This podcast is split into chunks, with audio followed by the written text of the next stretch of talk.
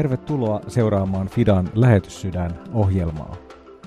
Fida International on Suomen helluntaiseurakuntien lähetystyön, kehitysyhteistyön ja humanitaarisen avun järjestö, joka on perustettu jo vuonna 1927. Fida on myös merkittävä kummilapsijärjestö ja Suomen suurin lähetysjärjestö. Sana Fida on latinaa ja se merkitsee uskollista ja luotettavaa. Fidan noin 200 lähetystyöntekijää työskentelee 40 maassa ja noin 50 henkilöä heistä toimii kehitysyhteistyötehtävissä. Lisäksi sadat nuoret ja aikuiset suuntaavat Fidan kautta vuosittain lyhytaikaisiin lähetystehtäviin ja harjoitteluihin ulkomaille. Visiomme on rakennamme maailmaa, jossa jokaisella on toivo ja tulevaisuus.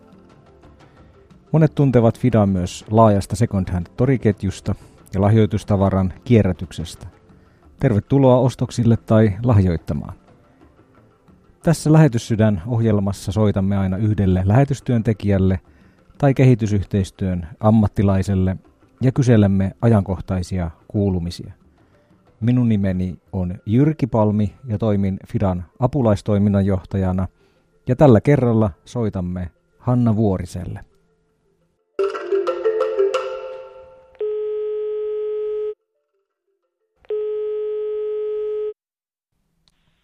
No moi.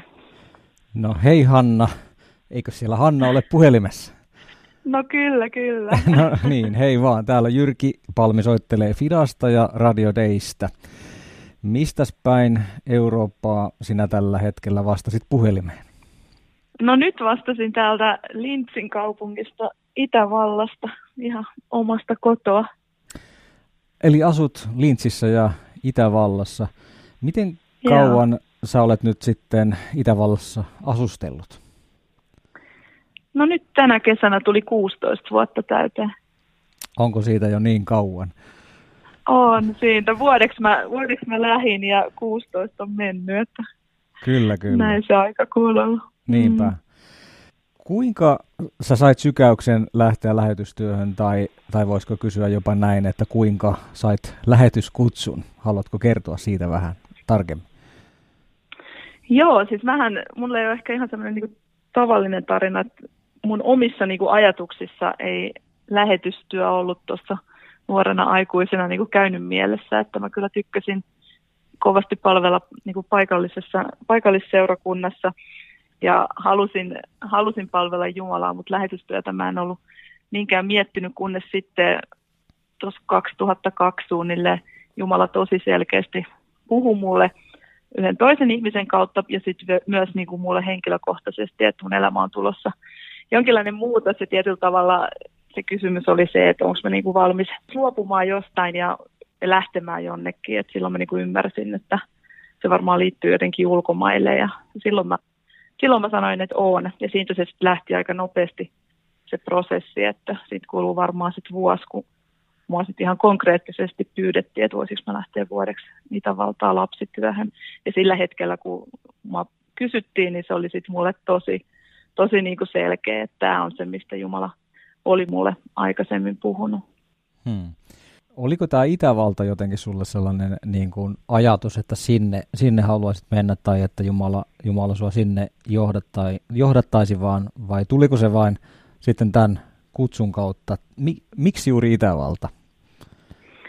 No siis silloin, kun mä itse tajusin sen, että mä varmaan on lähes ulkomaille, niin mä en ajatellut Itävaltaa. Mä ajattelin jonnekin niin Euroopan ulkopuolelle, mutta se, että tämä sitten tämä pyyntö tulikin Itävallasta ja tämä Itävalta osoittautui mun paikaksi, niin sehän oli niin kuin ihan mieletöntä Jumalan, Jumalan johdatusta ja iso lahja mulle, että mä oon, mä oon saksan kielen opettaja, olin Suomessa ja tota, niin Itävalta oli mulle tuttu paikka, että mä olin, mä olin käynyt moneen kertaan. Mä itse asiassa ollut 11-vuotiaana mä muistan Salzburgin seurakunnassa jopa antanut siellä henkilökohtaisen todistuksen. Mä olin jollain hiihtomatkalla, eli mulla oli niinku, mä oli kontakteja Itävaltaan ja tunsi ihmisiä sieltä, että se oli niinku mulle tosi mahtava yllätys, että mä sain lähteä maahan, jonka mä tunsin ja jonka kielen mä myös niinku hallitsin hyvin, että se auttoi tietysti tosi paljon siihen asettumisessa. Niin, niin juuri. Sä pääsit suoraan mm. niin kuin, työhön käsiksi. Ei Suoraan työhön, kyllä. tarvinnut kieltä sitten opiskella. Niin kuin monet, monet lähetyt niin. kuitenkin joutuu, joutuu sitä mm, kautta aloittamaan. Joo, tuota, kerrotko, että minkä, minkälainen on tämän hetkinen toimenkuvasi, että mitä, mitä teet noin niin kuin käytännössä siellä? No mä oon kaikki nämä vuodet mä oon niin tehnyt töitä lasten parissa ja melkein tämän koko ajan mä oon ollutkin sitten tämän Itävallan niin helluntailiikkeen valtakunnallisen lapsi- ja perhetyön vetäjänä. Eli mulla on siinä tiimi, tiimi, jonka kanssa me sitten johdetaan tätä työtä ja aika paljonhan se on niin kuin lapsi- ja myös nuorisotyöntekijöiden kouluttamista ja semmoista paikallisseurakunnan oman työn tukemista eri tavoilla. Ja meillä on paljon tämmöisiä niin kuin valtakunnallisia tapahtumia, valtakunnallisia lastenleirejä, joita sitten taas niin kuin pienet paikalliset seurakunnat ei itse pysty, pysty pitämään. Ja sitten tämän, tämän lisäksi meillä on sitten vielä semmoinen, mitä mä johdan, semmoinen Next Training, se on parivuotinen lapsi- ja nuorisotyöntekijöiden koulutusohjelma. Ja, ja sitten tota Fidan, Fidalta mulla on sitten ilo johtaa paria tämmöistä lapsi- ja perhetyön tiimiä, globaalia ja Euroopan tiimiä, ja samalla tavalla yritetään niin kuin miettiä sitä, että millä me voitaisiin tukea niitä meidän kumppaneita ja tukea myös meidän niitä lähettejä ja sytyttää niitä saavuttamaan lapsia ja, lapsia ja perheitä. Hmm. Et suunnilleen tämmöinen ja kaikkea muuta siihen lisäksi. Kyllä, kyllä. Tuota, tämä on tosi mielenkiintoinen asia jotenkin lähetystyön näkökulmasta, koska, koska jos tehtäisiin tällaista tilastoa, että keiden parissa käytännössä lähetystyötä tehdään, niin varmastikin suurin osa siitä painottuu aikuisten parissa tehtävään työhön, ja kuitenkin lapset olisi se sukupolvi, joka olisi tärkeää ja ehkä tärkeintä saavuttaa, ja toisaalta ehkä kuitenkin jopa määrätyllä tavalla helpointa saavuttaa, niin mistä sun mielestä johtuu, että lapsityö lähetystyössä, niin siihen ei olla kuitenkaan satsattu? No kyllä se varmaan niin kuin johtuu siitä, että se, sitä hedelmää tietyllä tavalla, sitä ei välttämättä näe heti, että se on niin semmoista pitkä, pitkäkestoista työtä, että mäkin niin kuin vuosikaudet teen töitä niin kuin samojen lasten kanssa ja usein mä oon vaan se, joka niin kuin kylvää, kylvää jotain niin kuin heidän sydämeensä ja joku muu sitten niin kuin näkee sen hedelmän. että se on varmaan yksi ja toinen on varmaan se, että lapset ei hirveästi niin kuin tuota rahaa ja varoja ja lähinnä tarvitsee sitä, että jos mä järjestän niin kuin lapsille tapahtumia ja muita, niin ne on aina vähän sellaisia miinusjuttuja, että eh, niin kuin taloudellisestikin. Hmm. että se on, niin kuin, se on sellainen uskallus, että sä uskallat niin kuin investoida kaikissa, kaikissa resursseissa niin kuin lapsiin näkemättä välttämättä itse, itse sitä tulosta. Ja sitten onhan se niin, että tietysti eihän nyt varmaan jokainen niin kuin ole ole lapsityöntekijä, että kyllähän se vaatii lasten kanssa työskentely tietynlaisia, tietynlaisia taitoja ja tietynlaista ehkä pitkäjänteisyyttä ja hermoja, mutta mä uskon, että jokaisen voi kuitenkin olla niin kuin näky, näky lapsista ja näky perheistä, kun osa jokaisen työtä. Mm. Kyllä.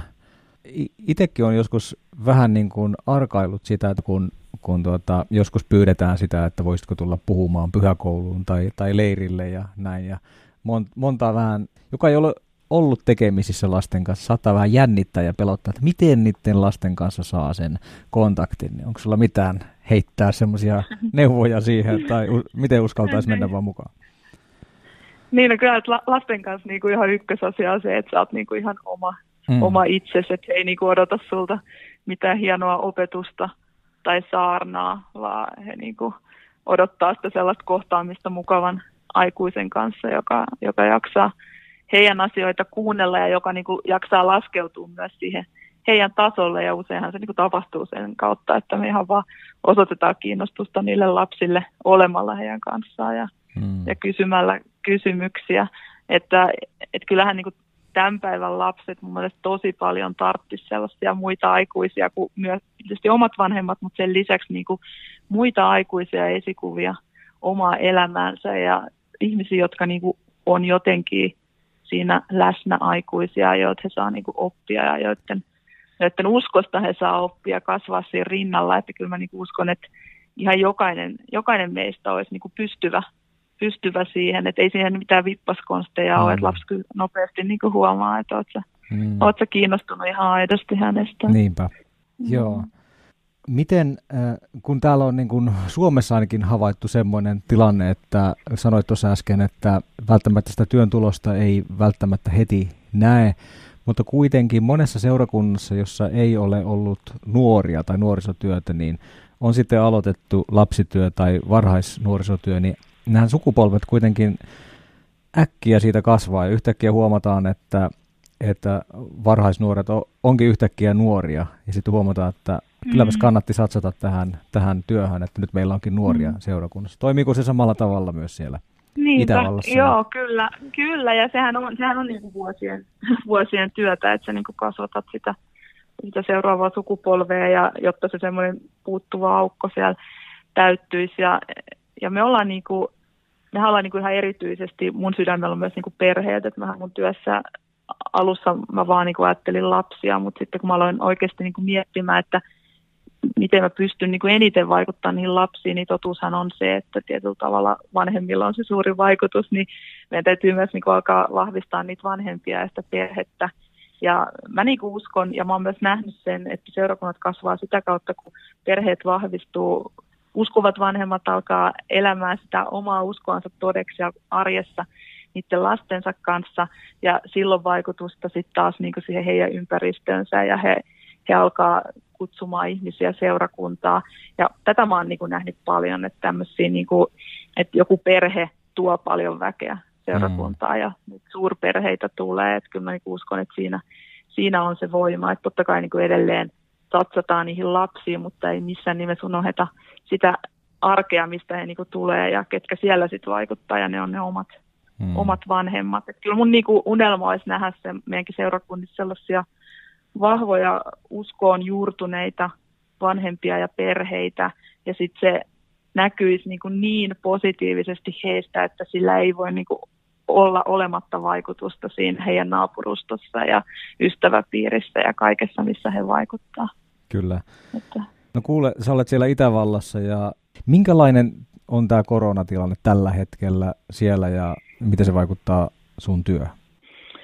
No No tilanne on sellainen, että kyllä tässä niin puhutaan toisesta aallosta, että, että tässä meidän kaupungissa on tämmöinen kans tämmöinen liikennevalojärjestelmä, niin mulla on niin keltaisella, että meillä on pikkasen enemmän näitä rajoitustoimia. Ja sitten tietysti meidän seurakunnan työhön se on vaikuttanut paljon, että meillä alkoi vasta nyt, ei viime sunnuntaina meillä alkoi vasta seurakunnassa kokoukset, että ei ole maaliskuun jälkeen voitu pitää. Ja mm. tota, mun työhön se on tietysti vaikuttanut tosi paljon, että mun työ on tosi liikkuvaa ja mä, mä reissaan paljon, en vaan, en vaan niin kuin Itävallassa, niin mulla kalenteri kyllä tyhjeni. Mm. Ja sitten mun työ toisaalta elää myös paljon niin kuin niistä ihmissuhteista ja kohtaamisista, mitkä niin kuin nyt on jäänyt vähemmälle. Mutta sitten toisaalta on aikaa ehkä tehdä niitä semmoisia juttuja, mitkä on jäänyt roikkuu tuonne koneelle ja sitten myös niin kuin tavata ihmisiä enemmän niin kuin henkilökohtaisella tasolla ja ihan, ihan niin kuin kasvotusten tai käydä, käydä perheiden luona. Ja, että, että kyllä niin kuin työtä pystyy, pystyy vielä tekemään, mutta on se muuttanut paljon muotoa. Niin. Voisitko tähän loppuun vielä jättää nopeasti jonkun rukousaiheen, jonka puolesta me voitaisiin rukoilla ja muistaa sinua ja sun työtä? Joo, no kyllä mun rukousaihe on, on perheet. Et no, perheet on joutunut koville tänä korona-aikana, varsinkin täällä mm. Itävallassa, että et, et, et, niin kuin siihen että Jumala niin kuin vahvistaisi perheitä ja antaisi heille sen, sen, mitä heiltä puuttuu. Kiitos. Näin me tehdään, muistetaan sinua rukouksiin. Ja kiitos Hanna tästä haastattelusta. Me toivotamme sulle oikein paljon siunosta ja voimia sinne Itävaltaan. Kiitos paljon. Kiitos. Moi moi. Moi moi. Kiitos kaikille Radio Dayn kuuntelijoille, kun osallistuitte Fidan lähetyssydän ohjelmaan. Seuraavan kerran tapaamme tällä ohjelmapaikalla ja ajalla jälleen ensi torstaina. Kuulemisiin. Haluatko kuulla säännöllisesti kuulumisia Fidan työstä maailmalla? Tilaa ilmainen uutiskirje osoitteessa fida.info.